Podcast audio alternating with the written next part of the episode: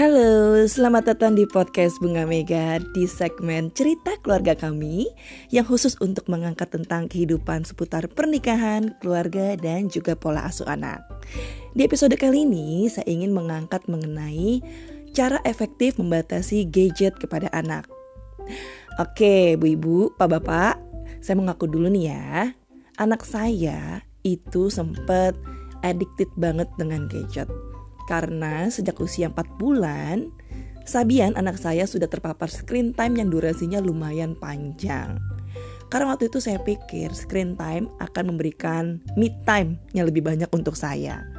Wajar ya kelelahan menyusui, capek, kurang tidur, dan lelah banget jadi ibu baru.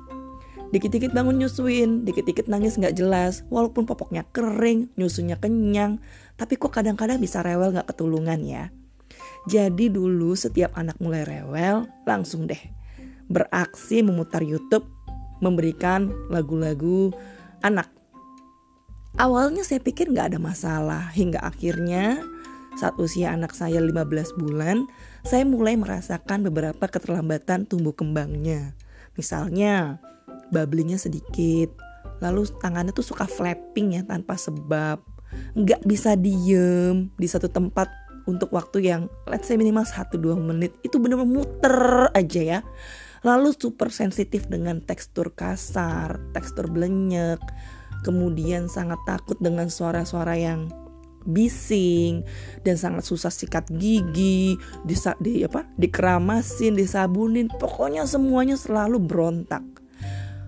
Kemudian juga yang lumayan bikin saya sakit kepala, anak saya itu sangat-sangat picky eater parah. Dari usia empasi hingga dia usia satu setengah tahun, itu jangan harap deh dia bisa makan bubur saring dan segala macam jenis bubur. Semuanya dilepeh. Ujung-ujungnya kita hanya bisa memberikan buah dan sayur yang dikukus. Terutama juga kalau saya perhatikan dia kalau lagi main ya, sukanya nih mainin roda-rodaan dari mobil-mobilan. Nggak pernah dibikin ngeng ngeng ngeng, tapi hanya dipegang lalu dibalikin dan diputer-puterin tuh rodanya. Nggak sengaja berbekal tautan YouTube ya tentang masalah tumbuh kembang anak, saya menemukan ada beberapa ciri tentang masalah tumbuh kembang anak yang ada di anak saya. Nah loh, saya jadi self-diagnose ya tentang kondisi anak saya. Akhirnya saya coba roadshow deh ke beberapa klinik tumbuh kembang klinik tumbuh kembang yang pertama, bahkan anak saya didiagnosa ASD ataupun Autism Spectrum Disorder. Ya kaget banget sih, secara kayaknya bayangan saya tuh nggak ada perkiraan ke sana. Tapi saya nggak puas dengan opini sang psikolog karena saya pikir perlu ya second opinion, third opinion dan sebagainya. Jadinya saya pergi lagi sekitar ke 4 sampai 5 klinik lainnya sampai juga mencoba terapi di beberapa klinik. Dan salah satu yang benar-benar apa ya, yang saya ingat waktu saya datang ke RSCM bertemu dengan dokter Lu, seorang dokter rehab medik, and how I love her explain about uh, tumbuh kembang anak. Jadi dia bilang, Bu, sebelum mendiagnosa seorang anak bermasalah dengan tumbuh kembangnya, ada beberapa hal yang ibu harus lakukan. Jangan-jangan masalahnya bukan kepada anaknya, tapi pada pola asuh anaknya. Coba ya bu, dengan tiga hal ini dulu. Sebenarnya ada lima ya, tapi yang saya ingat banget nempel tuh tiga. Jadi saya mau angkat mungkin tiga aja yang dokter omongin. Yang pertama adalah no gadget, ya, karena gadget itu sebenarnya hanya satu arah, tidak ada interaksi, tidak ada hal yang membuat anak bisa ber apa ya berkomunikasi dan berdialog. Akan duduk manteng aja ya ibaratnya. Yang kedua no stroller. Kalau misalnya si anak sudah bisa jalan tolong ya bu pak ditaruh strollernya di rumah. Saya suka sedih katanya gitu kok ngeliat ibu-ibu muda jalan-jalan di mall. Anaknya udah umur 2 tahun 3 tahun didorong pakai stroller selayaknya kayak si anak belum bisa jalan Lalu yang ketiga, no bilingual. Gunakan satu bahasa di rumah. Kalau mau bahasa Inggris ya bahasa Inggris, kalau mau bahasa Indonesia bahasa Indonesia. Sehingga apa? Anak tidak bingung bagaimana merespon. ketiga hal itu benar-benar saya pegang uh, kalau gadget saya udah pasti nggak lolos ya waktu itu karena akhirnya justru itu yang bikin saya pergi ke tumbuh kembang anak.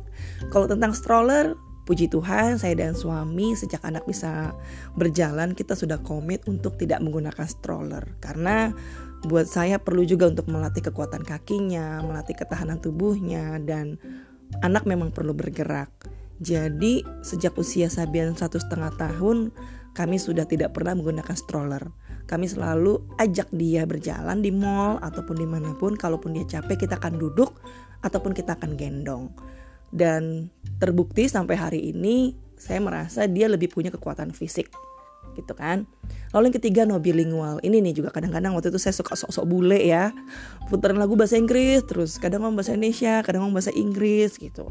Sehingga saya merasa ya anak saya hanya bisa mendengarkan tapi tidak bisa merespon.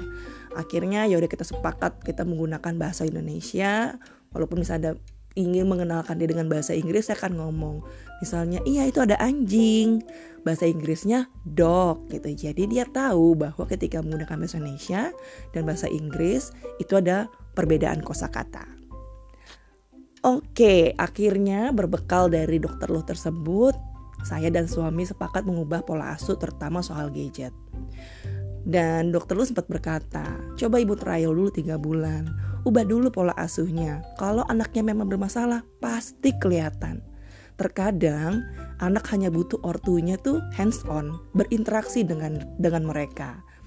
Gitu. Jadi akhirnya ya deh, yuk kita coba sarannya dokter lu, terutama soal no gadget. Walaupun susah ya karena ya saya pikir tadi gitu makannya susah paling gampang disogok gadget paling gampang ya disogok dengan YouTube akhirnya setelah dari dokter lu saya tetap ya cari second opinion, third opinion karena dokter lu itu sama sekali tidak mau memberikan diagnosa. Dia bilang ibu jangan kejar diagnosa ya dari saya, ibu ubah dulu deh pola asuhnya. Nanti kalau mau bermasalah ibu balik lagi. Tolong jangan kejar-kejar saya dengan diagnosa. Lanjut saya ke klinik berikutnya, ada yang bilang anak saya speech delay. Ada juga yang bilang sensory integration disorder. Ini coba bisa googling ya untuk detailnya tentang SI gitu atau sensory integration disorder. Ada juga yang terakhir nih tahun lalu um, saya coba observe lagi dengan bawa ke klinik. Bahkan sang dokter dan psikolog itu bilang tidak ada yang salah dengan anak saya. Hanya saja secara anatomi tubuh uh, dia memiliki flat feet ataupun kaki datar sehingga agak susah memang untuk aktivitas-aktivitas yang membutuhkan gross motorik, terutama di bagian kaki. Hingga anak saya usia 4 tahun ini, dia belum tertarik dengan namanya naik sepeda dan masih belum bisa menggoes. Ya sudahlah ya, nanti itu mungkin akan jadi PR kita berikutnya. Sampai jujur aja sih, saya bingung dengan semua diagnosa. Kok yang ini bilang begini, yang ini bilang begitu. Sempat berapa kali terapi, hanya saja nggak dilanjutkan karena saya pikir ya udah deh, saya mau observe, observe sendiri aja. Akhirnya di situlah saya jatuh hati dengan metode Montessori dan merasa ini kok keren banget ya aktivitas-aktivitas ini kok nggak kepikiran ya sama saya di rumah karena ternyata banyak sekali hal yang bisa dieksplor dengan bermain bersama. Saking banyaknya aktivitas yang kita mainkan, kecenderungan saya memberikan gadget atau keinginan si anak mencari gadget itu jadi berkurang. Bahkan hampir satu tahun terakhir ini dia nggak nonton TV sama sekali di rumah. Ini tuh gara-garanya ya kita mau pindah TV kabel ke merek lain tapi merek yang kita mau itu belum masuk ke komplek kita. Sementara yang dulu kita pakai banyak banget masalahnya. Ya udahlah karena kita juga seringnya keluar rumah terus juga jarang nonton TV nonton TV cuma channel Baby First aja ya kita mager gantinya. Sampai sekarang belum diganti. Jadi lucu juga ya kalau ngeliat sebenarnya di rumah kita tuh tidak ada TV dan tidak ada aktivitas nonton TV sekarang anak saya Sabian namanya sudah berusia 4 tahun dan kecenderungan nonton gadgetnya itu bahkan nggak lebih dari 30 menit sehari. Bahkan dia bisa bosen dan nyerahin gadget dan dia bilang, udah mommy, aku bosen. bahkan kalau misalnya kita di tempat baru yang menyenangkan ya, atau banyak teman, dia akan menolak dikasih gadget. Dia lebih senang lari-larian, lebih senang ngobrol, lebih senang loncat-loncatan gitu. So, buat parents saya ingin banget sharing tentang apa yang saya sudah alami uh, bukan berdasarkan karena saya ahli parenting tapi apa yang saya alami dengan uh, proses tumbuh kembang anak saya. Jadi ini adalah beberapa cara sederhana yang membuat saya bisa melepaskan kecanduan gadget. Yang pertama adalah bonding time. Bahasa kasih anak yang terutama itu adalah quality time ataupun waktu kebersamaan. Jadi, kita sebaiknya menjadwalkan waktu untuk main bersama. Karena ketika kita main bersama itu adalah hal yang sebenarnya jauh lebih menarik bagi anak-anak dibanding gadget. Terkadang ya kalau kita menemukan masalah-masalah dalam diri anak, itu sebenarnya sesederhana keinginannya mencari perhatian dengan orang tuanya. Ya. Lalu yang kedua, beri aturan jelas dan konsisten. Misalnya, nontonnya cuma boleh setelah makan ya. Dan konsisten dengan aturan tersebut. Misalnya anak mogok makan atau males makan. Jangan disogok dengan gadgetnya. Dulu Sabian kalau nonton, eh kalau makan pasti harus nonton. Karena saya sempat juga takut kalau diambil dia mau makan gak ya? But anyway, anak kan juga perlu ya merasakan dirinya lapar, merasakan dirinya perlu makan, merasa dirinya perlu mengasih tahu orang tuanya bahwa, "Mom, aku mau makan, aku lapar, aku mau ini, aku mau itu." Akhirnya saya putuskan untuk melakukan aturan tersebut yang paling sederhana. Ternyata nggak lama loh trainingnya, cuman paling hanya perlu sebulan konsistensi dan sekarang dia tahu ketika dia lagi makan dia nggak akan minta gadget. Mungkin dia akan minta baca buku, ataupun kita ngobrol dan cerita. Sehingga kalau misalnya dia ngerasa sudah kenyang atau udah nggak mau lagi, udah mommy, udah makannya, aku mau nonton. Jadi dia tahu bahwa itu tidak bisa dilakukan bersamaan. Dan biasanya juga kalau saya mau ngambil gadget, itu saya akan bilang sama dia. 5 menit lagi udah ya. Nanti kalau mommy minta uh, gadgetnya, Sabian kasih ya gitu.